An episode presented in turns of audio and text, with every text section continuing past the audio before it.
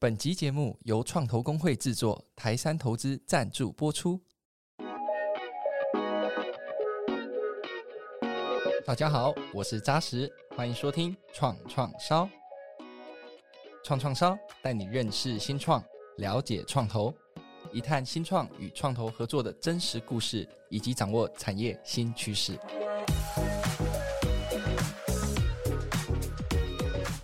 后疫情时代，数位转型成为社会与产业更为重视的问题。数据资料是数位经济时代最为重要的资产，尤其台湾处于全球高科技供应链枢纽，数据管理更为重要。如何将资料价值最大化，将会是企业在这数位时代下能否胜出的关键时刻。那在这一集的创创造节目，我们很荣幸邀请到有企业虚拟资料长称号 FST Network 的创办人 Jack。以及重要的投资伙伴红楼资本负责人杨耀扬 Danny 来到我们的节目现场，欢迎两位。大家好，我是 Jack。哎，大家好，我是红楼资本的 Danny。哇，今天一开始，那我们就直接进到我们的访纲正题。那请 Jack 简单介绍一下自己跟 FST Network 在做的事情。呃，FST Network 是一家提供 API 管理中台，然后实施微服务与资料治理，在不管是金融业还是各个大集团里面。那我个人呢，其实以前在英国服务多年，嗯、大概五年的时间，我几乎都在大企业里面去解决 compliance 跟 legacy 的问题，主要以架构还有 agile development 为主。那也曾任过英国的 KTN，就是 Knowledge Transfer Network，也就是所谓帮助他们数位转型的一个国家的一个代表组织。那这就是我大概的经历。可不可以多分享一下 FSC Network 在做的事情呢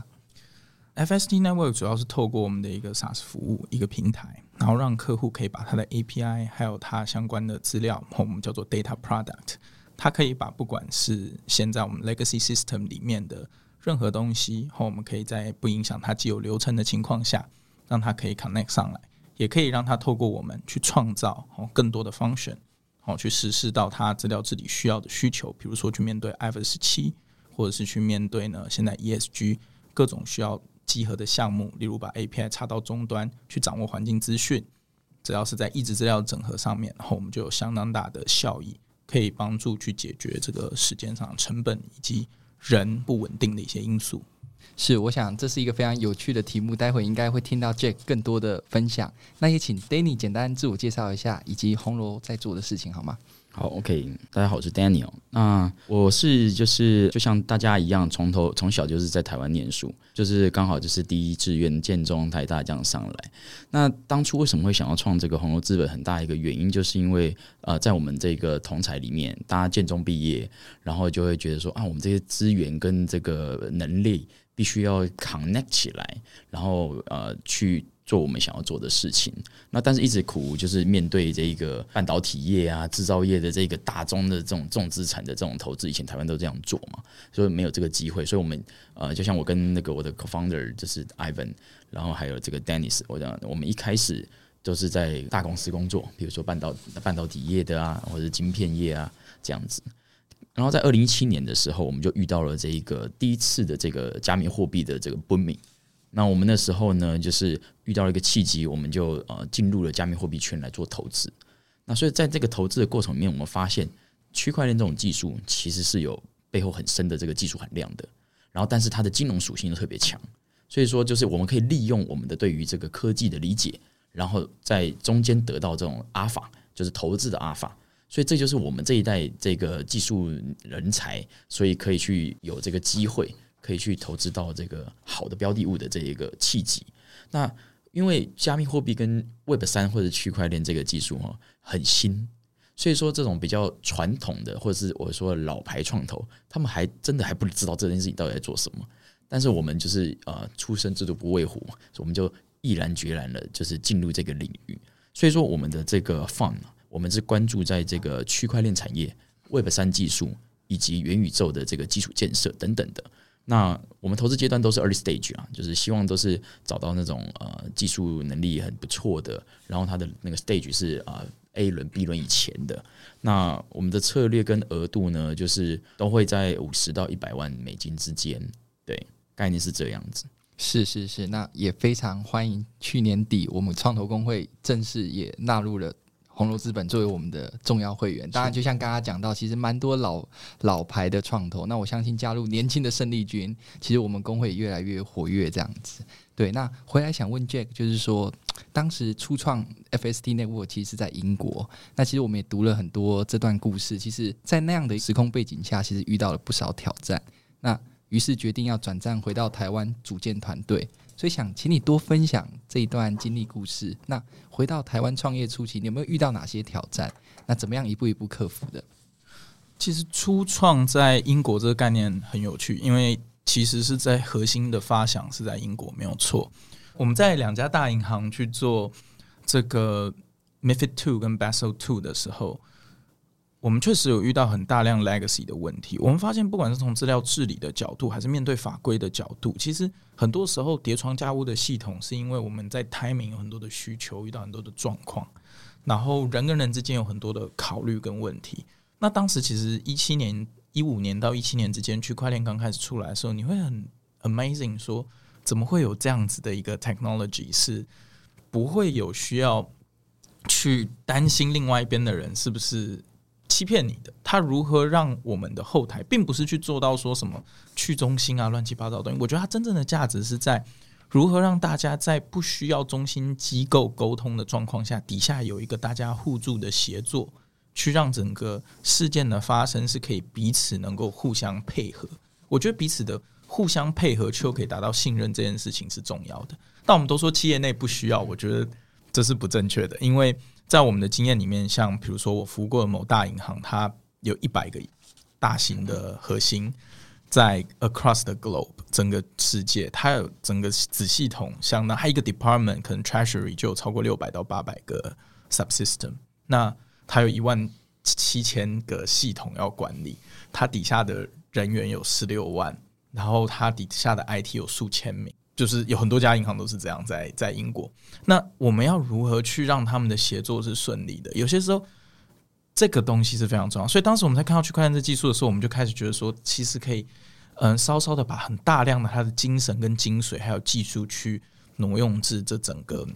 环境里面去做好何谓 API 的管理，何谓数据的治理，何谓系统的开发，何谓这种 DevOps CI/CD 的管理。可是当时我在英国遇到最大的挑战，却是就是 again 创业就需要人嘛。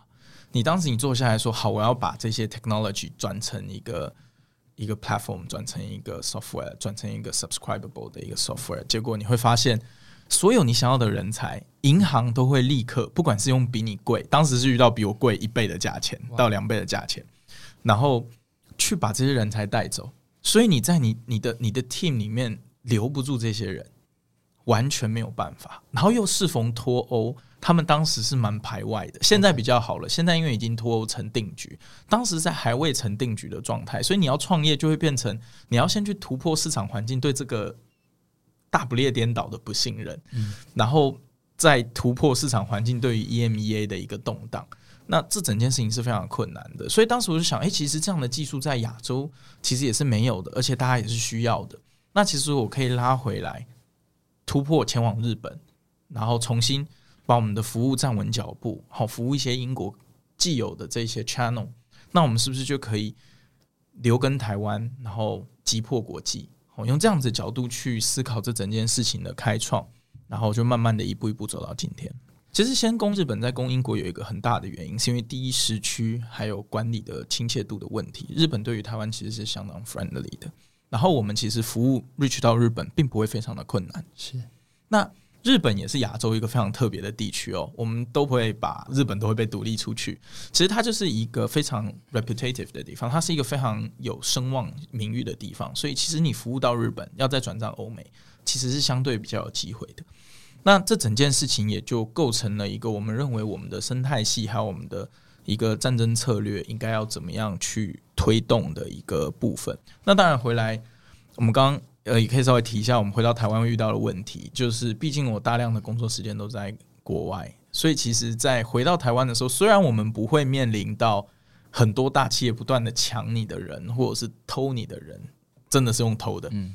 但是你还是会面临到水土不服的问题，比如说管理的风格，你的管理风格，这些你雇到的这个新的这些战士，他们是不是习惯于你这样子的指令模式，习惯于你这样的沟通模式，然后你公司内部的文化如何建立？欧洲的那一套对于自由还有工时的认知适不适合？这都需要太讨论。是是，我想非常非常有趣哈。那回来也问 Danny，就是说，呃，我相信大家会很好奇，说红楼资本的投资评估流程大概是怎么样？那当时是什么样契机下接触到 FST Network，会决定投资他们的关键点又在哪里呢？其实对于 VC 来说，投资评估的流程其实大同小异。但是对我们的这个放的这个架构，我可以稍微解释一下。我们有两个放一个是专门投 equity 的，一个是专门投 cryptocurrency 的。那这两个这个 fund 的这个出场的这个方式很不一样。因为 cryptocurrency 它就是顾名思义，就是我们投到这个专门在做链上的项目的公司的时候，它的出场方式就是说，它把价值全部。叠加到这个 cryptocurrency 上面，然后让外面的人去在交易所上面就可以直接去买买这样子的 token，然后做 utility 运用啊，或者是做一些这种 governance 的运用。那所以说它的那个价值就会在 cryptocurrency 上面，我们就可以直接出场。那但是我们另外一个 equity 呢，就是传统的这种呃跟企业方合作的这样子的一个公司，我们投资评估流程就是我们遇到这个项目之后，我们会先跟他们做第一次的访谈，了解这个 founder 们。对于他们的梦想，他们的 vision 到底是不是符合这一个我们看到的趋势？然后再来呢，我们就会开始做这个滴滴流程。如果在我们的内部的这个分析的这个 weekly meeting 里面，觉得哦这个项目值得往下走，我们就会跟这个团队要一些滴滴的滴滴 run 来看他的财务、他的合约、他的这个合作伙伴等等的是什么。那滴滴完了之后呢，我们还会做一些这个他们合作的企业的访谈。然后来问问看他们在跟合作过程中有没有什么样没有发现的 risk 啊等等的，然后到最后的时候会再会跟这些项目方的 founder 们可能约在外面喝个酒吃个饭，看看他们在外面的表现是什么样子。那这是看团队，然后去理解到他们的这个在生活上的这种想法是什么。因为这件事情其实是呃早期投资很重要的一环，因为有些事情他可能在办公桌上面讲的是一套。然后可是，在私底下看起来是另外一套，对，所以说这件事我们呃有一个很大的一个我们的评估的标准是。那当初会投资 FAT Network 有一个关键点，是因为其实我们在二零一七年的时候就知道它 FAT Network 这间公司，但他们最早最早不是做现在这个题目，那那他们是做 Cryptocurrency 的题目，是。那但是因为那个年代呢，二零一七年的时候，你要活过中间的二零一八年、二零一九年，其实是很难的一件事情。所以说，我们是看着大家台湾的团队。然后说已经过了二零一八一九都已经活下来，然后我们二零二零年的时候哦再来问看你们现在做的怎么样？OK，对，那所以这件事情也是一个很有趣的说，所以你看现在在在台湾的这种区块链团队有做的比较好一点的，年纪稍微都小一点。那如果是说有一些这种的这个呃，譬如说像这个年纪稍微大一点治安的这种区块链团队啊，他们就是有一定的这个社会的历练跟声望，那这个这就是。不一样的结构是那，所以说就是回到二零二零年的再去了解他们现在做的事情，说在 equity fund 这个角度上面，我们就符合了我们区块链技术本身到底怎么样帮助现有的企业可以拓展它的生意，拓展它的这个既有的这个生意商业环节。那区块链大家一直诟病说你没有办法落地，你到底要怎么落地？嗯，那所以说我们就要告诉大家，其实区块链是可以落地的。所以说我们在我们 equity fund 投资的标的物大概都是这种 infra，然后去看到，然后带着他们可能去找一些企业啊、银行啊，然后等等的 SI 啊，然后让他们可以看到说，哦，区块链技术本身不是只是加密货币而已，它可以做很多的这种底层的技术的这种去中心化的信任啊，然后不可不可这个篡改的啊这种模式。对，这就是我们投资他们的一个很大的契机。是是是，我刚刚听到 Danny 分享说，其实很关键就是喝酒的表现。如何？因为有些东西在餐桌上的时候分享到，看到这个人的个性是不一样的。对，对，那那个 Jack 他的酒量如何？酒量表现怎么样？酒量还不错，酒量还不错。对，而且重点是他喝喝酒。I won't be sure about that. 但因为那已经是最后一个环节了。是是。那所以说，我们可能很重要是他喝酒之后会不会就是表现出不一样的样子？那你说有点发酒疯的话，这可能就会有点有点 concern 了。Yeah，没错。那有遇过你投资的 founder 不喝酒的吗？那怎么办？喝茶、喝咖啡？不喝酒无所谓啊。但就是说吃饭的时候又聊聊天嘛，然后还有一些这种带去 event，OK，然后看他怎么样跟大家互动，OK。因为 founder 有一个很重要的概念，就是他要能够广纳意见，是，然后接触很多很多人，然后让他变成自己的伙伴，嗯，这是最重要一件事情，嗯，对。是，我觉得非常非常有趣，我也期待下次可以跟你们一起参加这个喝酒托。我这边补充一下，Danny 说的好了，因为我觉得 founder 都会一个很重要的点是，你的 access 要很多，所以你自己不管是你自己的 access，还是你取用 access 的能力，嗯、或建立 access 能力，access 是很难翻译，它有点像是取得资源的一个方法。嗯，所以其实反过来看，我们。也是一样，会回头看我们投资人的 access 的好或不好。是，那等于说你取用 access 的方法还是要有点合啦，嗯、就是说我们还是要在同一个合得来的一个人的道路上面。我觉得是人的道路上面，我们可以走向同一个方向，是一个很重要的一个结构。所以像当时看红楼。投我们的时候，一开始我们也担心，我们我们其实也曾经担心过，一开始会担心说，哎、是不是像我们之前上海来的一票那个资本啊，哦，是不是会怎么样？那其实后来发现，不管他们在协助我们，还是他们真正在去聆听我们，就是包含跟你刚刚讲的创创办人要很能够去听别人的意见，去不只是统合，也是要反省或或反思，因为你一定在道路上事态会改变，那你怎么面对这些改变？那同样的，可是他们听我们的时候，他们会不会为了我们，还是说他们是投完钱以后拿我们来帮他们做 marketing，还是说投投完了以后，他很认真的去帮助你把生意要做大？这件事情其实很核心。那。我们同样的也是对于红楼有这样子的信任，所以我们才会让他们去进到我们的股东里面。那后来我们的合作也就变得相对于比较信赖跟良好。我觉得非常非常好，因为其实就谈到这个 S，其实就是取得资源嘛，或者是真的建立人脉的这种能力。那其实看到了红楼，其实他真的很认真、很用心的聆听你们，并且真的就像在一条船上面，大家一起去打仗，啊，把这个美好的胜仗要打赢这样子。他们一他们一个礼拜一定听超过五十个项目了。但就是他会不会坐下来多听你一分钟？其实这是创投的 quality。我们有遇过好几个创投都愿意这样坐下来听，但也遇过很大一量的创投 不会坐下来听。但不是他们的错，因为你讲的东西可能不是他们对能够跟你交流的。那其实就会有很多呼应的地方嘛。嗯。刚刚一开始说你们每个礼拜都在开会嘛，每个礼拜都要互相的交流。对，我们是轻量的啦，不会真的是坐下来。通常都是我一直问他，你东西到底改好了没？对，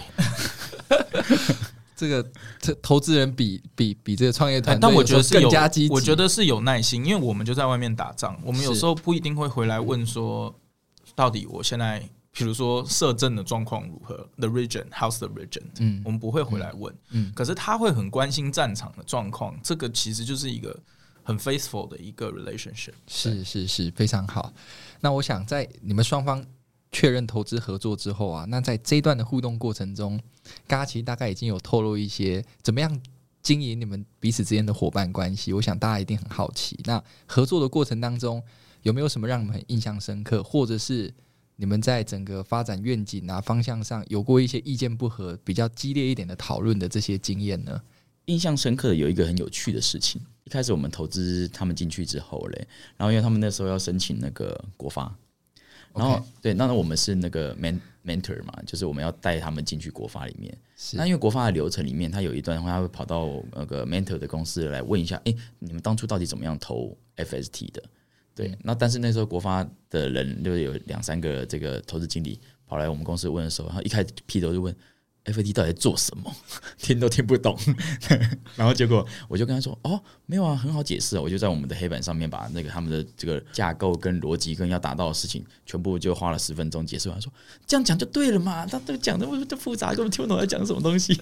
然后我就说：“OK，对，那就是这样子的解法才能够去解释他们的这个实际上。”在对于企业方或者是对于这个商业模式上面，怎么样就用简单的方式把它表达出来？嗯，对。然后这这件事情其实是呼应了一件有趣的事情，因为他们都是面对执行团队，就是譬如说客户、银行的 IT 团队，或者是他们的这个 data scientist 的团队，所以他要讲的是他们听得懂的语言。可是我们面对的是投资人，我们面对的是商呃，譬如老总的他们这个思维。他们就觉得说，你不要讲太复杂的，他什么资料治理、API 对接什么之类的，这对我根本不重要。你告诉我，我可以拿他们来改变我的公司什么地方，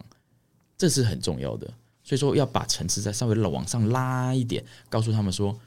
资料的异质结构对接，其实说实在，就是让你的业务逻辑可以有等比级数的成长，而且不用你的人力去做，他们就觉得哇，有这么好的事情，那我要来刚刚来听听看。是对，然后所以这件事情印象很深刻，我每次都跟那个 Jack 讲，哎、欸，你们不要增加我们的工作好不好？你们请你们再跟。你们投资人讲清楚一点，要说到你们到底在做什么，不要我还要重新解释一遍。我我觉得印象很深的点就是，是就是红楼这边很善于引起高阶人士的兴趣，然后他们会顺利的引起兴趣以后，再进入故事，然后再从故事以后把细节交给对的人去听。这个过程，我觉得他们蛮擅长的。那我们呢，熟悉的当然就是。如何拿出直观的细节，让执行团队立刻知道哦，你跟其他执行团队不一样。那这当然也是我们必须要具备的专业。可是如果我们不小心把这一点点的小习惯拿来给老总，哦，老总觉得你这把大刀是不错，可是我要的不是大刀，不是，我要的是一个大道，好，就是旗帜，好，就是音一样，好，字不一样，嗯，所以这就会非常的。嗯，困难。那所以其实我们中间也会，你说合作不愉快，有时候你真的创业团队很累，每天在外面哦，人事也要弄，团队也要看哦，文化也要建立，百废待兴。然后回来跟投资人聊天的时候，投资人却告诉想要告诉你说，你真的不要这样讲，你这样讲人家听不懂。然后你有时候很累，你会觉得说，不是，那你你你帮帮我，我我的我的细节就是这样。可是我刚刚回到说。因为彼此关系很好，虽然你会有一点累，会有一点，可是他们却坐下来听你的细节，他多花了五分钟，不是两分钟、十分钟去听你的细节，他们就会说不是嘛？那这就是我听听完了，那所以那不如你为什么不这样讲？但是可能在这短短的十五分钟内，会有一瞬间，大家一定会觉得，到底彼此在干嘛？到底彼此怎么样？如何去做得更好？但是这这十五分钟过后，就知道哎，大家 come to the common ground，大家其实都想要把事情做好，而且都是为了 F，真的是蛮为了我们 FST 好的。事实就是这样。对，是我刚刚听 Danny 讲，我就回想到，其实我听 Jack 也分享过两次。我其实这次在准备这访纲的时候，我说这一题好难。那我刚刚觉得很开心，就是说，这 Danny 会为了 Jack 讲，因为其实我们这个创创烧很多就是对新创、对对创投有兴趣的嘛。那大可也可以猜想到，很多人可能对这个资料治理啊，甚至比较 deep 一些的的专业比较没有那么清楚。所以我也其实我本来就预预想一个题目，就是说，那我可不可以给 Danny 两分钟的时间，你可不可以帮 FST？分享一下他们在做的事情，让更多的人两分钟的时间，不是十分钟，没问题。好，现在时间给你。好，OK，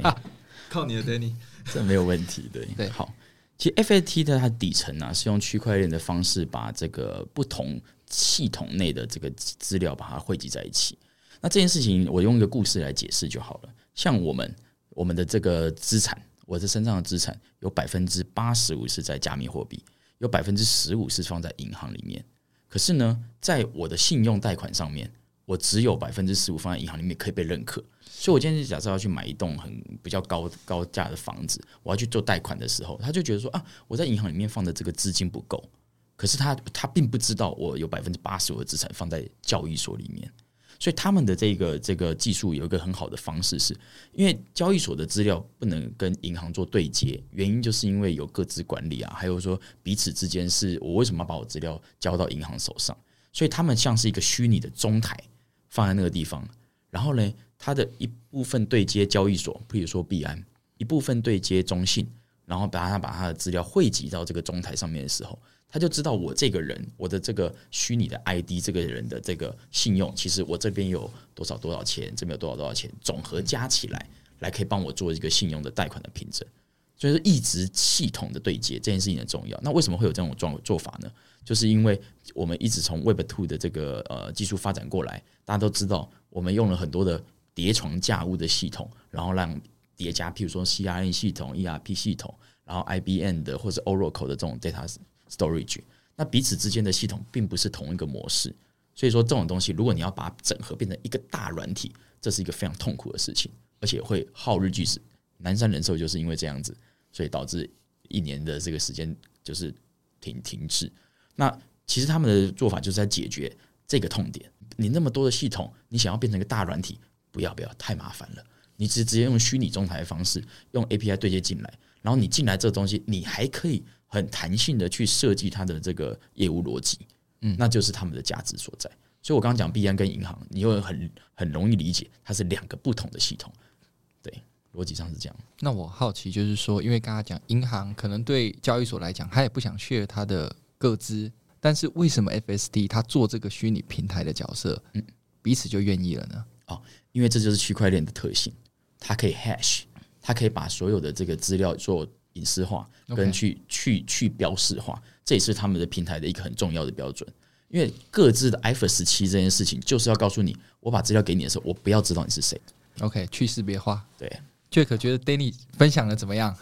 很很好，很好，很好，没问题。有没有要补充的地方？嗯，其实嗯也没什么可以补充的，High level 的东西没有什么可以补充的，因为其实差不多原则上就是这样。那唯一可以说的是，我们沿用了很多区块链的精神，包括时间戳记，哦，time series 的 DB，哦，这种东西，还有我们如何把逻辑去贴标，哦，数据去贴标，然后如何让逻辑变得更有弹性，哦，如何让，比如说现在很流行的微服务化来做到治理，哦，这些东西当然就是我们擅长的。可是再往下。又不是人话了，没关系，那往下就不用继续说了。对，那但我回来还是要继续问 Jack，就是说，其实随着这个金融服务的数位化，我相信刚刚一直在讲的资料治理，其实也吹向了金融业跟产寿险业嘛。这也是你现在的服务，其实非常非常多的客户都在使用，就是金融业跟产寿险业。那目前 FST Network 瞄准这两个产业，你觉得自己公司拥有什么样的竞争优势，可以打进这个？我们真的觉得这是相对保守的。产业，那你心中期待的 FST Network 未来的愿景，它想要长成什么样子呢？像我们在日本呐、就有面对银行的客户，然后台湾我们这边是产险跟寿险的客户都有。那其实不只是金融业哈，其实像医疗、电信、电商，其实在数据面上都有，不管是治理也，你讲治理也好，其实底下就是。所谓的隐私啊，还有所谓的前后台拆解啊，可以更快速的应对需求啊。譬如说，我们今天想要在网络上、电子商务卖一个保单，为什么我出一个新的保单我要一个月？我不是架好 API 连到资料库就好了吗？哎，没有，你资料库里面的逻辑全部写得乱成一团了，那怎么办？好，这些东西就是刚刚 Danny 讲的异质资料整合这件事情。所以在治理上面，我会说，在我毕生的经验里面，好，包含在英国面对这些大银行。包含在日本，我们现在 FSD 正在服务的客户，还有台湾这边，我们如何能够把这个业务的逻辑跟资料库的逻辑做一个割离？哦，这个就是一个很关键资料治理一个状态。那我们也用了这样子所谓的底层的一些容器化的技术，形成一个平台上面的引擎，可以用一些区块链的这个共识演算法，然后再做到去识别化的效果。还有一些资料取用，还有一些 API 的管理。我们这边有一个 API 的管理平台，就叫 Log Studio，就叫 Logic Operating Center。那我们就是透过这样子的一个互动，去管理所有的 API，然后并且让前后台分离。哦，甚至可以做到说，如果你的 ESG，好，你的 POS，你的尖端的 Edge Machine 或你的 POS 机需要插入一个 API，往后抛。一个 environment control 专用的一个 database，让后面有一个 scoring 专用的一个 database 去算，最后可以取用去算出各种你 ESG 的分数，哦，以达到你不管是碳税的节省，还是达到你就是系统整合去面对 FSG 的需求，那这个就是我们可以帮忙的地方。对，那这是你未来几年后希望公司长成长的样子吗？嗯，没有错啊，就是希望公司可以在大家的中间去做好这个资料网络、数据网络，而不是一个平台。嗯，希望大家可以去了解到网络是什么样的概念，新的一个网络。其实 Web 三也是一样嘛，它就是一个新的网络，只是说不管是在企业内部还是企业跟企业之间的意志整合，它不再是要把所有的东西放在同一个地方。是是是。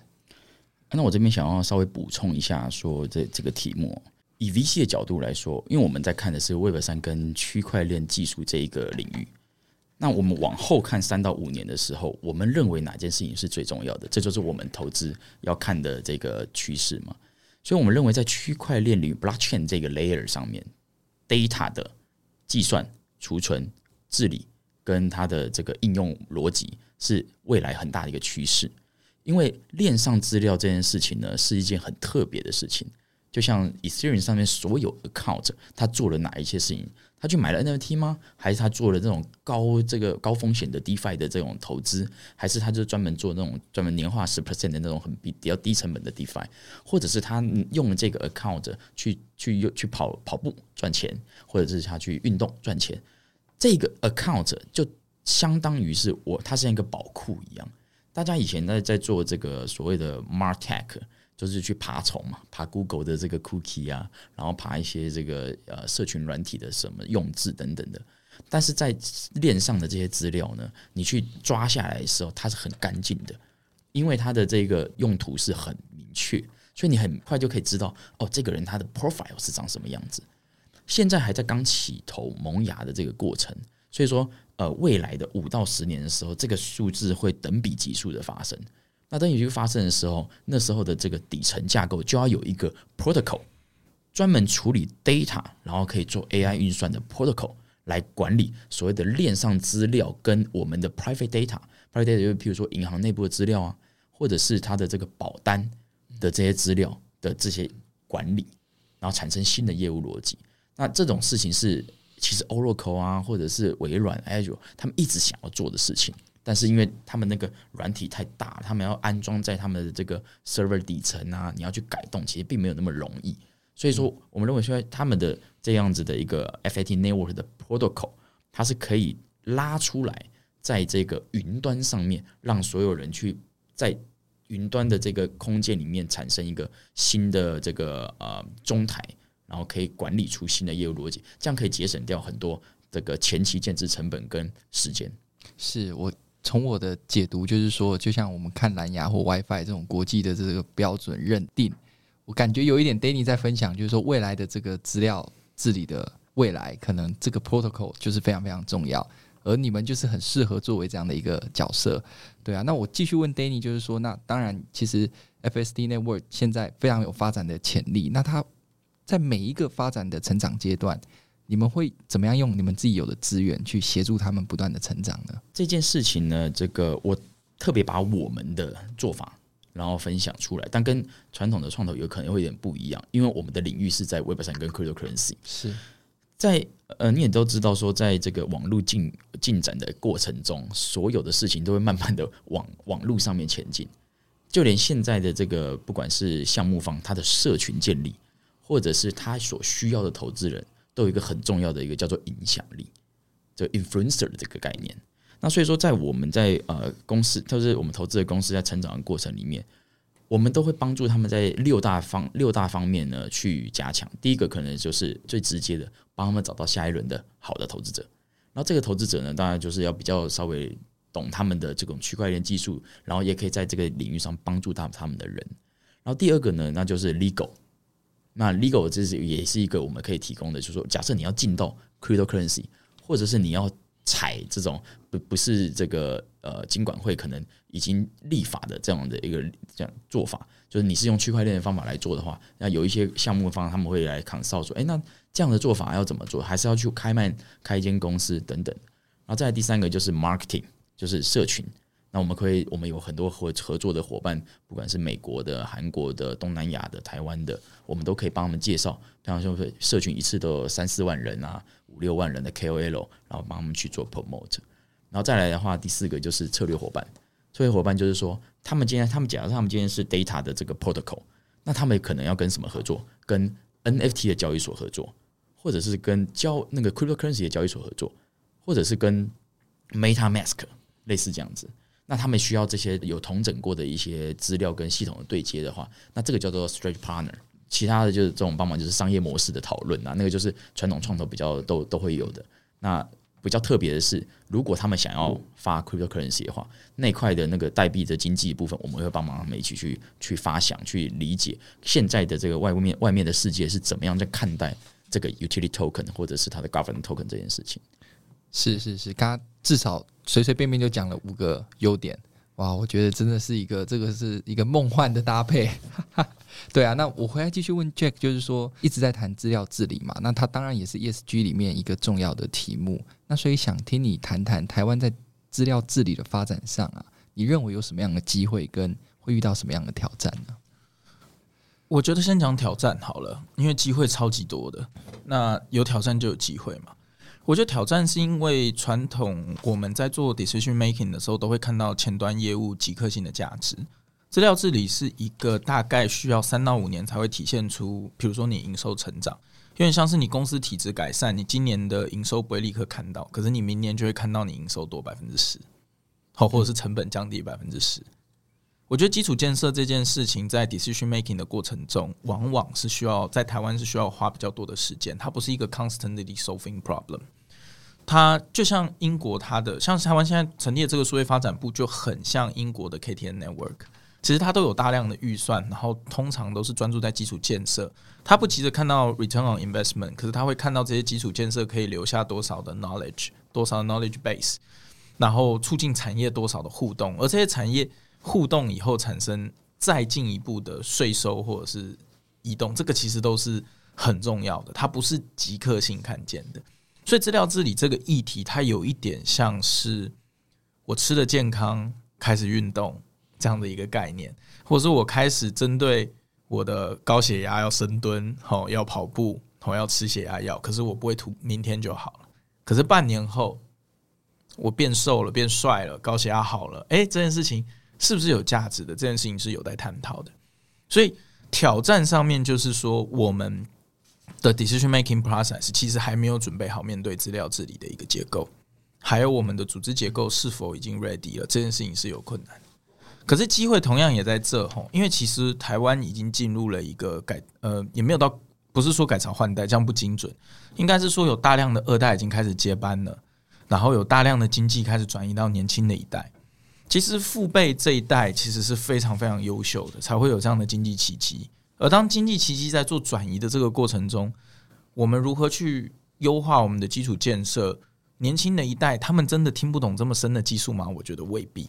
其实他们都渐渐能够拥抱，包含 Web 三也是啊。等你自己自己也是，红楼这边也是年轻的一代啊。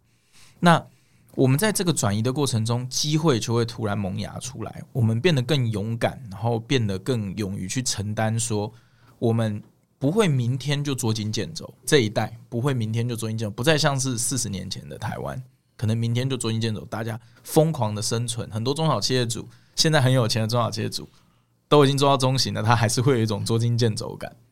可是，在这一代，他们更有耐心，然后更有远见，然后更有想法，而且也更跟国际接轨。大多数人可能都在国外待过，甚至没有在国外待过的，对国际趋势也都相当的了解，相当的。而且基础能力也都相当的好，所以在这一刻呢，去做资料治理，我觉得大部分人是有办法静下心来去看待说这件事情可能很有价值。然后我们需要去了解说，哎，我如果更了解我们的基础建设，我们更了解我们资料的状态，更了解我们去识别化，更了解我们的人权，更了解我们资料的应用，或更了解我们整个 business 过去产生的 legacy，它要如何慢慢的融化，如何让。未来的做法可以有益于传统的做法，这件事情其实我觉得在台湾的文化体现上，其实已经越来越趋于常态。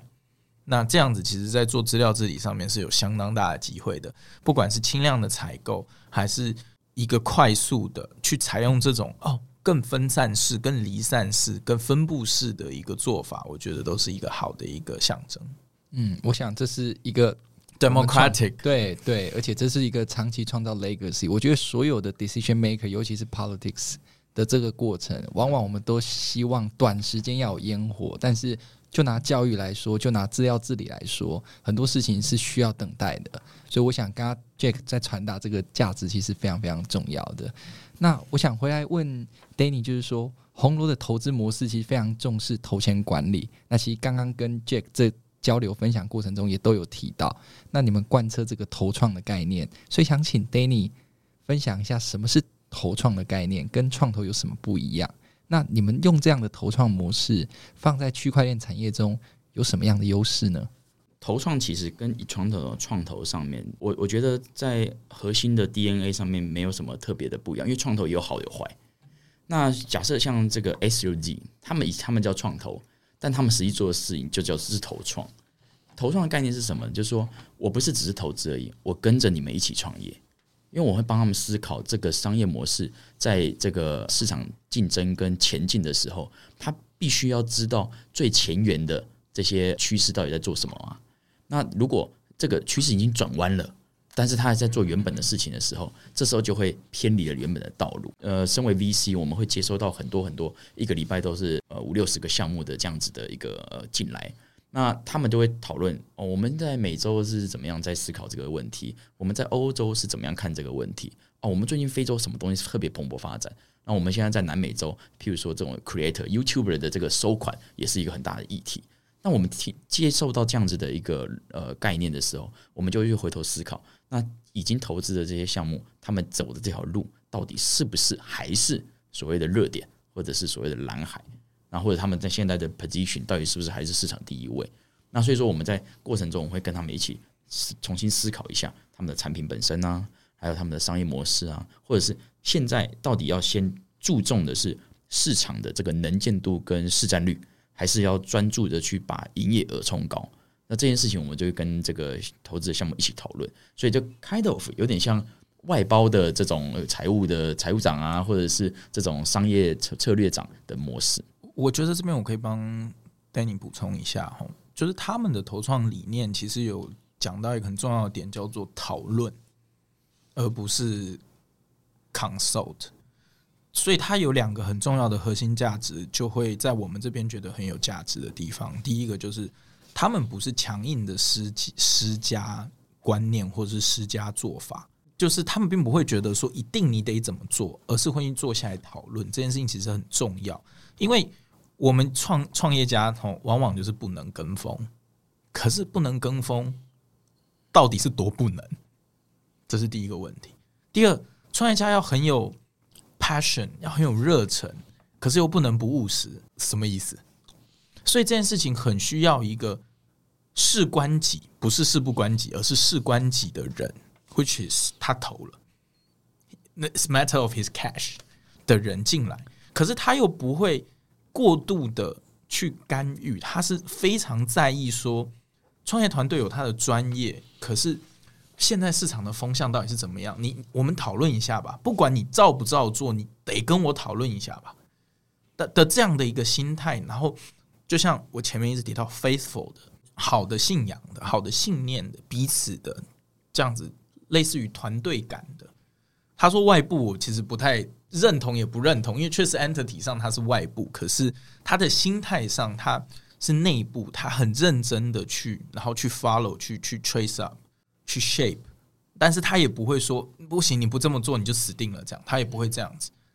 他会很有 courtesy，很有 manner 的去把这件事情塑形起来，去跟我们一同的往前走。我觉得这件事情是一个投创，是一个我觉得比较像心态的东西。那我们是很可以 accept 得到，可以接受到他们现在是非常具有这样子的 mindset 去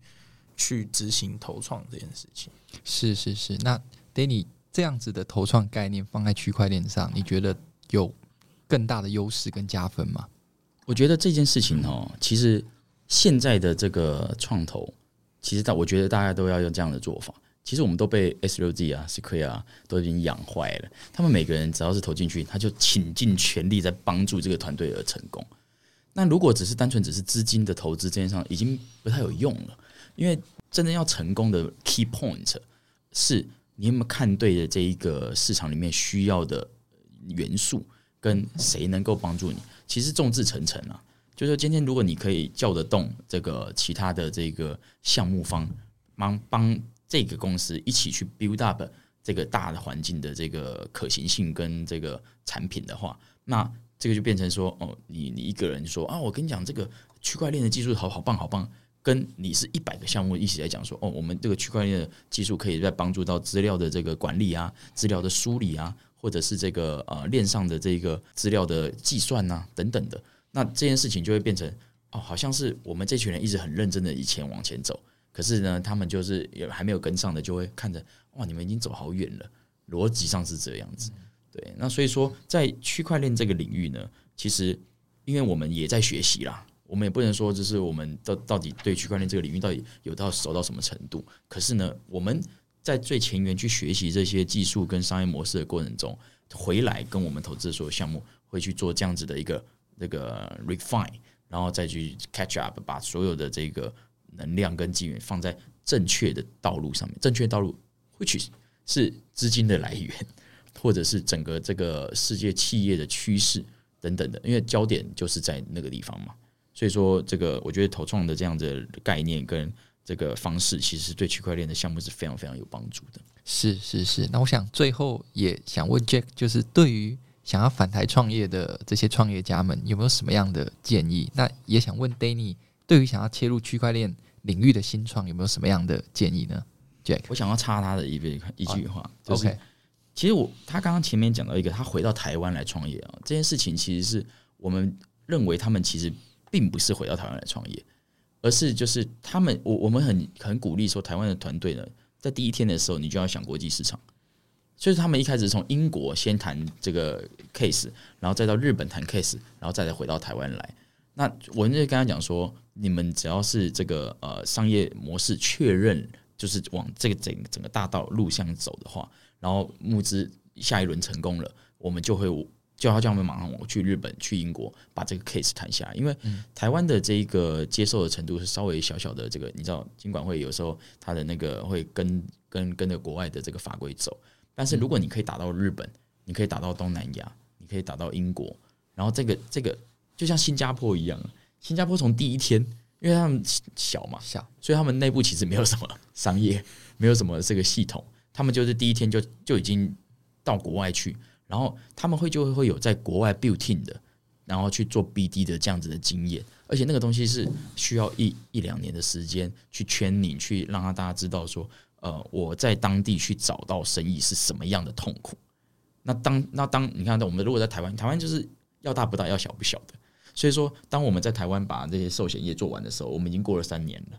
那过了三年的情况之下，别人都已经进到。比如说马来西亚、菲律宾、日本、韩国，去已经把这个 team build 起来了，然后就已经插旗，然后跟大家说：“哦，这个领域我就是这个东南亚亚洲的这个龙头。”你会去问你在台湾称霸也没有什么意义。所以说，我就认为他们的这个在国外去谈生意的这个思维，是我觉得他们不会怕，他们就是很热衷，然后不畏惧的去跟那个 SBI 台，去跟日本的银行谈，KDDI 等等的。那我觉得这一块是我们认为是很棒的一个状况。觉得三件事情吧，就是第一个返台的时候啊，要记得返台嘛，所以你一定是从外面回来的嘛，所以你一定也在外面待过，你会知道自己有多渺小。所以返台的那一刻，尤其是你要创业，你要记得你现在拿得到钱或给你钱的人，他们当年也是像你一样一卡皮箱在外奔波游走，所以你要记得。你眼睛要不断看着国际市场，可是姿态不要太高。你要有骨气，但不是有傲气。好，这是一个很重要的事情。那第二件事情是，世道都是艰难的，尤其是你在国外也是艰难。那个艰难是你必须要记得说，吃吃喝喝、开开心心的很重要，但是你将要面对的大航海的。战争是怎么样的？你脑筋一定要清楚。你要 remember your training，remember how to get those people，you know，not bow to you but work with you。好，就是面对国际市场的时候。那第三个就是，既然你已经回来了，也要重视台湾的文化跟流程，所以要务实的看待每一件。比如说，投资人他怎么样可以跟你 work together。然后还有市场怎么样 work together？你不不要说回来以后，哎，都都不用 care 说，哎呀怎么想的？我只要 bring the money in，你的员工、你的 team 就会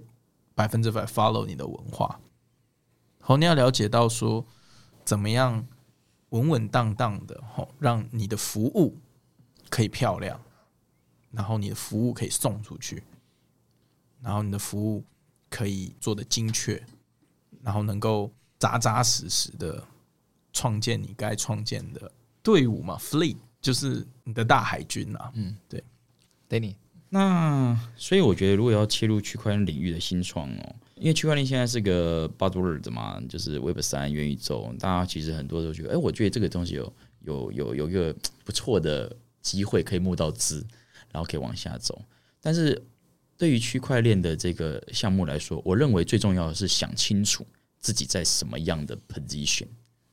那像有，我其实我遇过几几几间，就是台湾的一些公司。他们的这个产品本身其实跟 token 没有关系，但是他们募资就是想要用 token 来募资，所以那那个过程中他们就募资的不就不顺利，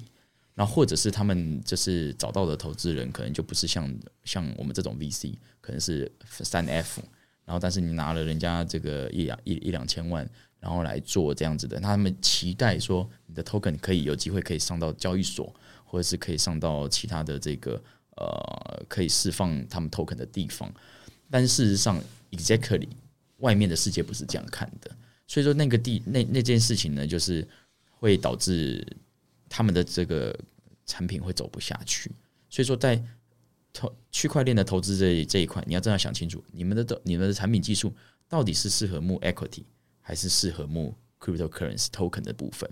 那想清楚之后呢，接下来就要去积极的参与这个所谓的 Web 三社群，因为 Web 三社群要他们彼此之间会很很清楚知道说，哎，你今天做这个 derivative 的 DeFi 的这这个衍生性金融商品或者永续合约这件事情到底有谁在做了？那可是这件事情不像是创投公会啊，或者是像数位时代等等的会一直一直报道，因为我们在讨论的这种 DeFi 的 NFTFi 的 GameFi 的这种东西没有一个。统一的这个这个 media 渠道来告诉大家说已经做了哪些东西，这个这个这个你要特别去思考，特别去找到，才会知道。哎，我今天挑这个题目来做，是不是已经是很多人都已经拿到大的募资，已经受到这个公链的支持，已经在做了。对，那所以说要切入区块链的这个新创呢，其实对我对他们来说，就是最好就是来找我们聊聊，对，然后我们就会。看完听完他们东西之后，就会帮我们分析说，那你们的这个技术本身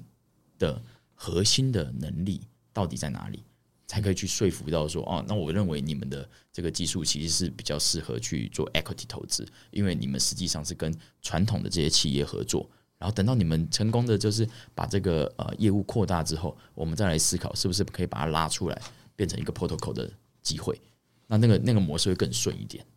是是是，我想今天花了蛮多时间听了 Jack 跟 Danny 的分享。其实我自己刚刚最后，尤其 Jack 在讲那一个三个对于反台创业家的建言，我就一直想到 Steve Jobs 说的 “Stay hungry, stay foolish” 嘛。那其实也提到 Danny。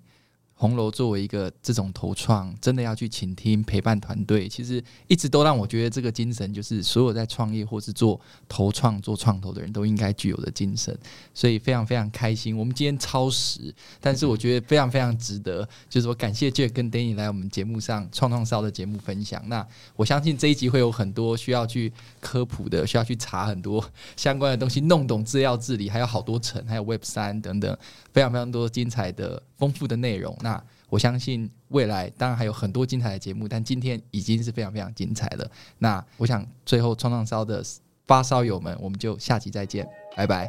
谢谢。